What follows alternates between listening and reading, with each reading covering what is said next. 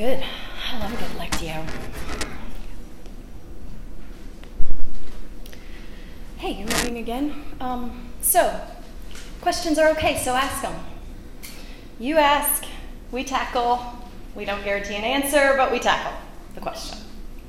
So, the question for this week is why Jesus? Why didn't we let Jesus go? So, a lot of us around here, uh, we've deconstructed our faith and we've let a lot of stuff go, and we realize that a lot of the answers we were raised with don't make sense to us anymore. And especially after we learned to read the Bible uh, in, in, differently, which Aurelia talked about last week, and I'm really sad that I have to follow that sermon because I listened to it on my drive and it was really great. Um, or maybe we learn about liberation theology, or perhaps we heal from spiritual trauma so many of us in this room, I've spoken to you and I know that we have sifted chaff from our faith. So, why do we keep talking about Jesus around here? And why is it that we think that Jesus is so special? And why is Jesus so special amongst all the other spiritual teachers out there, whom a lot of us are actually at this point able to admit said a few some similar things? So, in recent years, I have felt the freedom to veer off and study other world religions and wisdom traditions because I've moved away personally from this idea that I was raised with, which is that it's sinful or heretical to seek wisdom anywhere else but the Bible. I just don't believe that anymore. I think the sacred is everywhere, and the world is full of wisdom for seekers to find, and as a result, I have listened and read more widely than I ever have in my life. And I've discovered great beauty. I have discovered beauty in many of the world's wisdom traditions, most especially for me within Buddhism and Native American traditions, and, and some of the Vedic traditions as well. But I can't quit Jesus. Jesus is the sole reason that I didn't quit Christianity years ago. And I would like to tell you this morning why. Some of my own personal reasons why. And my reasons for loving Jesus are many, and they are often mystical because I have had some personal mystical experiences of Jesus that are very important to me and were very formative for me. But I think that I can distill my reasons down to a few words, and I'm going to tell you what they are right off the bat beauty, forgiveness, wounds, incarnation, and oneness. And it may help you to think, well, well I think I'm going to give like a, a mini homily for each of those words. Okay? So it may help you to just organize that in your mind. And hey, if by some miracle you catch the bug of loving Jesus from me, then that'll be great. So, beauty. At their best, all of the major wisdom traditions of the world aim to move humanity away from duality and toward unity consciousness. In other words, away from this idea that uh, this idea of separation from God and creation and toward this ideal of unity or oneness with God and creation. And I'm going to talk more about that later, um, but this is a theme that's echoed in all the wisdom traditions of the world. And this is what religion, at its best, does it honors and points to oneness and joy. Religions, of course, have had a historical tendency to get distorted away from this ideal. And because we humans, we have a hard time letting go of our illusion of separation, and we impose upon the tradition our own need for revenge or power or reputation or wealth, etc. And so, the religion gets skewed away from its original wisdom, and this is a common pattern from which Christianity is no exception. Case in point, the Crusades. But here's an interesting thing that I've learned all of the world's religions, almost without exception, regard the Christ, our Christ, our very own Christ from which Christianity springs, as a person of beauty and importance. Jesus and his mother Mary can be found in the Quran. Hindu folks tell stories of the prophet Ishu, who was born in a cowshed and was visited by three holy men and did various miracles like walk on water and preached a sermon on a mountain. And they believe that he was a holy one, an incarnation of God, as do we. Even my New Age friends, many of whom I respect deeply and know personally, look to Jesus. New Age literature often mentions Jesus as a mediating principle between divinity and humanity and a spiritually advanced human being. Just a few weeks back, I was attending a meditation retreat. And in between the sections of the retreat, it was like an all day thing. And in between the sections, I was waiting in the line for the bathroom, as we're wont to do. And behind me, a gal was standing, and we were chatting. We were just just chatting, and she told me that she was some sort of kind of new agey practitioner. I'm not. I don't exactly remember what she said. Um, and she asked me what I do, and the words came out of my mouth, which is still kind of weird for me. I said, "I'm a pastor," which I'm still getting used to saying those words. I'm a pastor, and she goes, she goes, "Oh, of like like a Unitarian church." and I was like, and I go, well, I don't think I've ever actually been to a Unitarian church. But my guess is my church is more Jesus y than that. And she goes, she puts her hands together like this, and she goes, Oh, yay, Jesus. And I was like, Yes, exactly. Yay, Jesus. That's what I want to hear out of people. But the point is that Jesus is not just winsome to us. He is universally beautiful and winsome, and his charisma left its mark on the whole world, not just on Christianity. And professing, self proclaimed Christians are not the only ones who look to Christ as an example and a teacher of how to live well in the world. Jesus is beautiful, and beauty is important. Important to the human spirit and to human health and well being, and beauty is something we naturally gravitate toward because we need beauty. Beauty is necessary for humanity and for its thriving and its wholeness. And our wisdom tradition, that is Christianity, is built upon the beauty of the person of Christ.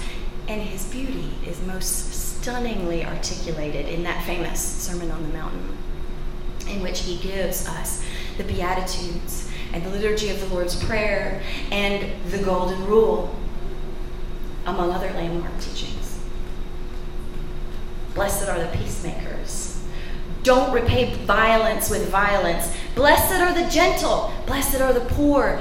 These are the hallmarks of a beautiful message of Christ that stands in stark contrast to the values and priorities of worldly political, economic, and military power. And that beauty is most stunningly exemplified in the resurrection. In one of my favorite books by Brian Zahnd, which I'm meant to bring, it's called Beauty Will Save the World, he says this, and he's talking about the work of Christ on the cross and the resurrection, which Christ did, quote, so that the violent ways of the principalities and powers might be exposed and extinguished by the truth of unquenchable love. They had been exposed and God had been revealed. God is beautiful, God is love, God is like Jesus, God has always been like Jesus, says BZ. Christ is drawing humanity into a new orbit, an orbit around himself and his redeeming love, and all of this is beautiful. So, that concludes beauty one of the most beautiful aspects of what Jesus did and taught is forgiveness. Jesus did two things that most angered the religious teachers of his time and place. He healed on the Sabbath, and he proclaimed that he could forgive sins. He said that he could forgive sins, and that, this made him pretty mad. Now, around here, you don't hear us talking about sin a whole lot. And it's not because we don't believe in it or think we do it. It's more because some of us have been so traumatized by being guilted and shamed, and we're just done with it. We don't think that we have to dwell on sin or beat each other over the head with it because we heard Jesus proclaim the forgiveness of sin. And I'm always going back to that beautiful moment in John 20. In John 20, Jesus appears to the disciples after the resurrection and he says three super important things. The first is, Peace be with you. The second is, he breathes on them and he says, Receive the Holy Spirit. And then he says, If you forgive the sins of any, they are forgiven them. If you retain the sins of any, they are retained. So I take that to mean that we, as followers of Christ, should get out there and forgive some stuff. We were taught that the gospel is Jesus died for your sins. But then we read a little bit more carefully, and now we understand that the gospel is this Jesus came to bring God's kingdom to earth, and forgiveness is baked into the cake. And part of our mission here on earth is to go around telling people your sins are forgiven. And we take this seriously. Like, like here, I'll say it right now. You can let go of the religious shame and guilt and damnation that you were taught because your sins are forgiven. Go and sin no more. Confess your sins and face them authentically because there's nothing unforgivable, and you'll feel a hell of a lot lighter when you do. Everything you ever worried might separate you from God is null and void because Jesus declared it to be so. Please hear me. BZ says this. He says, he lived his sermon all the way to the end and loved relentlessly. He loved the world, a world that had rejected him. He loved his disciples who'd forsaken him. He loved his enemies who had crucified him, and he forgave them all. From the cross, Jesus spoke, Father, forgive them, for they don't know what they're doing. In Christ, the world no longer revolves around the lie of power enforced by violence. In Christ, the world is now recentered around the beautiful truth of love expressed in forgiveness. Hallelujah. Yeah. Wounds. Right after Jesus says the three important things in John 20, remember, peace be with you, here's my spirit, receive it, and get out there and do some forgiving, he has this encounter with Thomas, the doubter. And like so many of us, Thomas needs some tactile proof that Jesus has done what it seems like he has. And to me, the miracle of it is not that Jesus is so, so, patient about the doubt. Like, I kind of expect that from him by now. It's not how I would respond, but it seems in character for him. the hours and the days after his resurrection, before he ascends uh, to heaven, have in Scripture this dreamlike quality so many amazing things happen. But the thing that most endears Christ to me in that time is that he keeps his wounds in his body. Like, we presume that he could have miraculously healed those wounds while he was doing the business of resurrecting his body. We presume that it would be easy for him in all his power to knit a few measly puncture wounds up, but he keeps them he keeps his wounds and he allows his friend Thomas to put his hands inside the wounds. My friends, life has dealt me many wounds, some of which I may not fully recover from until I'm on the other side. And I'm sure that many of you can say the same. If you've seen Hannah Gadsby's, uh, Hannah Gadsby's Nanette, which we're like constantly quoting around here because it's so brilliant. You may remember the moment when she's telling part of her, her life story, which is of growing up as a gay, non gender conforming person in 1990s Tasmania. And it was not progressive, let me tell you. And she's telling this wrenching story of the hurt she has suffered and why she feels compelled to tell the story. And at one point, she says this haunting line. She says, I will never thrive. Meaning, she's been wounded so severely and is so deeply traumatized by things that have happened to her that she feels certain she will never recover enough to have abundant life. This line haunts me Because even though I haven't lived through what Hannah has lived through, I can still identify with that feeling, that fear that I will never thrive, that I might never heal, that I might never recover and never move on. Have you felt that? And the Christ gets up from his grave, still wearing his wounds. We could look at that as, a, as hopeless. We could look at it as, oh, Christ is never going to heal either. We could look at it as a failure. We could look at it as a failure to perfect. But I look at it and I see a person who understands trauma, a person who understands desperation and degradation and humiliation and rejection. He is not ashamed of his wounds. He is not ashamed to put them in view of his friends and say, Here, touch me where it hurts. Touch me where it's still bleeding. I see a person who doesn't forget what suffering means and how it changes a person and how it damages a person, and yet this person is alive in every possible way.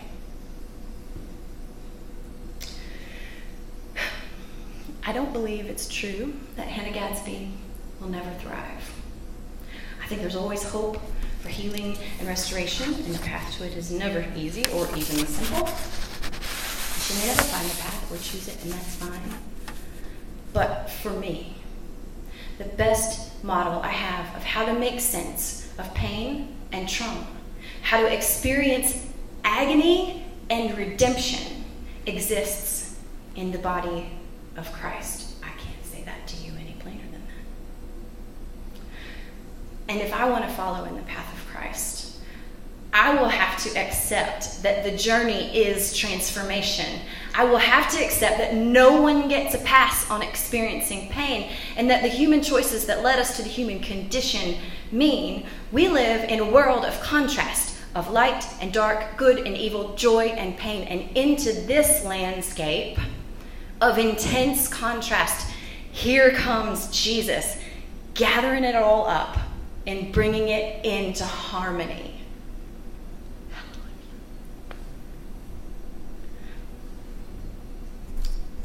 Incarnation. This is our fourth mini homily. Okay, the Gospel of John begins with the words in the beginning was the Word, and the Word was with God, and the Word was God. But, who all, but to all who received him, who believed in his name, he gave power to become children of God. Moving forward. And the Word became flesh and lived among us, and we have seen his glory, full of grace and truth. No one's ever seen God. It's God, the only Son, who's close to the Father's heart, who has made God known. And our lectionary text for today, also, which is also from John's Gospel, has Jesus saying, I'm the bread of life. Whoever comes to me will never be hungry, and whoever believes in me will never be thirsty. And the crowd that's gathered is complaining that he's had the audacity to say that he is bread from heaven. Believe in me, and I'll show you, he says. And this word believe, which is found all throughout John's Gospel, in the Greek is pisteuo, and in John's gospel, it's translated as simply, in most translations, it's simply believe. But scholars say that it more accurately conveys an idea of a trusting, committed relationship. We churchy people have too often reduced that idea of belief to mere intellectual assent. Like, if you think it's true and you're willing to say so out loud, then poof, done. You're saved. But that's kind of reductionist, right? And we could we could preach a whole sermon about what does it mean to have a committed, trusting relationship with Jesus. But what I'm trying to get at with all this talk about of Jesus being the word and bread is this. Christianity makes a bold and radical claim, and that is that the founder of our faith was actually God who took on flesh. It was actually God, or part of God, who arrived in a really humble way, lived the humble life of a peasant saint and spiritual teacher, and did this so we could better understand God, and so we could know hey, God is not as far away as we think. God is as close as bread in your belly. God is as close as a babe in its mother's womb. God is as close as death. God is as close as breathing. And the thing that Jesus made it a point to say over and over again is the kingdom of God is near. The community of God is near to you. And you're part of it. It's right here. The Word of God became flesh and dwelt among us right here, as near as our breath, as near as the air we breathe, as necessary as bread, as integral as light and dirt. Hallelujah. Last mini homily oneness. And this, the talk of incarnation, brings me to oneness or unity. If you listen to Father Rohr much, you'll hear this term from him, which is the cosmic Christ, which is the Christ that has existed from the beginning. Beyond the 30 some years, Jesus existed on the earth.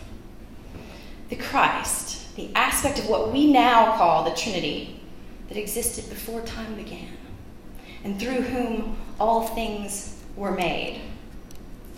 The first chapter of Hebrews says, He's the reflection of God's glory and the exact imprint of God's very being, and he sustains all things by his powerful word.